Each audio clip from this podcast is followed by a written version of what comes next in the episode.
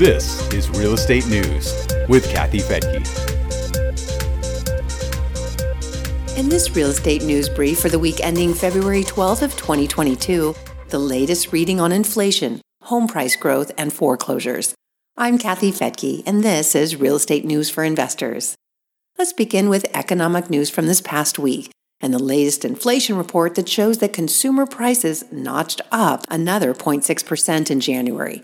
That brings the annual rate of inflation to 7.5%, which is the highest inflation we've seen in 40 years. Much of the increase is due to the high cost of food, energy, and housing, which includes rent. According to MarketWatch, Wall Street analysts only expected a 0.4% gain in January. But if you strip out food and energy for a core rate of inflation, it's at 6%. That's still twice the rate the Federal Reserve would like to see. Sean Huss at Warsaw Federal calls inflation an economic killer. He wrote in an emailed newsletter It is a tax that does not get collected, and if people believe prices will be higher in the future, inflation could become entrenched. Huss also has some good news, though. He says that inflation expectations for the future remain relatively low. The 10 year Treasury break even rate, or what the bond market expects inflation to run on average over the next 10 years, is a relatively low 2.42%. Jobless claims were down for a third week in a row. The Labor Department says there were 16,000 fewer initial state claims than the week before, for a total of 223,000 applications.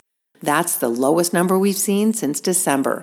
But the number of people already getting unemployment benefits stayed the same at about 1.6 million.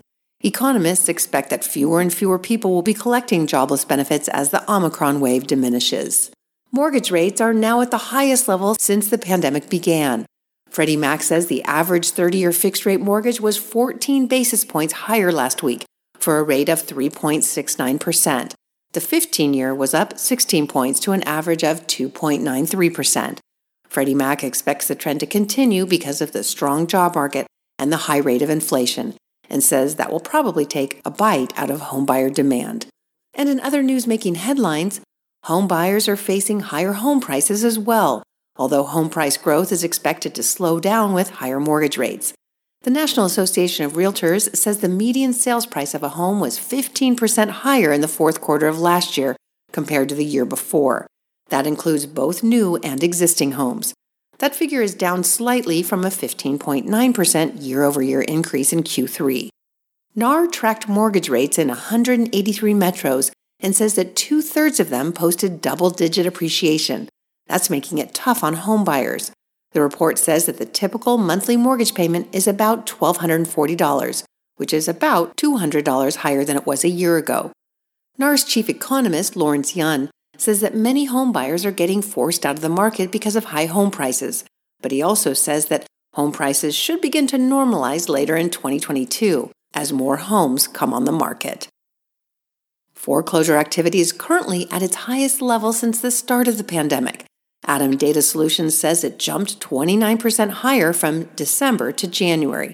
That activity includes default notices, scheduled auctions, and bank repossessions, Year over year, they're up 139%. RealtyTrac's Rick Sharga expects to see more increases throughout the year, but he also says it's likely that foreclosure activity will remain below historically normal levels until the end of 2022. Back in 2019, foreclosure activity was about 60% higher. Sharga wasn't surprised by the January increase because foreclosures often slow down during the holidays and then surge a bit at the beginning of the year. He says this year the increases were probably a little more dramatic than usual since foreclosure restrictions placed on mortgage services by the CFPB expired at the end of December. Metros with the highest foreclosure activity include Detroit, Atlantic City, New Jersey, Cleveland, Columbia, South Carolina, and Trenton, New Jersey. That's it for today. Check out the show notes for links and remember to hit that subscribe button if you haven't already and leave a review. I really appreciate it. And to learn more about real estate investing, you can become a Real Wealth member for free at newsforinvestors.com. I'm Kathy Fettke, and thanks so much for joining me here on Real Estate News for Investors. The views and opinions expressed in this podcast are provided for informational purposes only and should not be construed as an offer to buy or sell any securities or to make or consider any investment or course of action. For more information, go to newsforinvestors.com.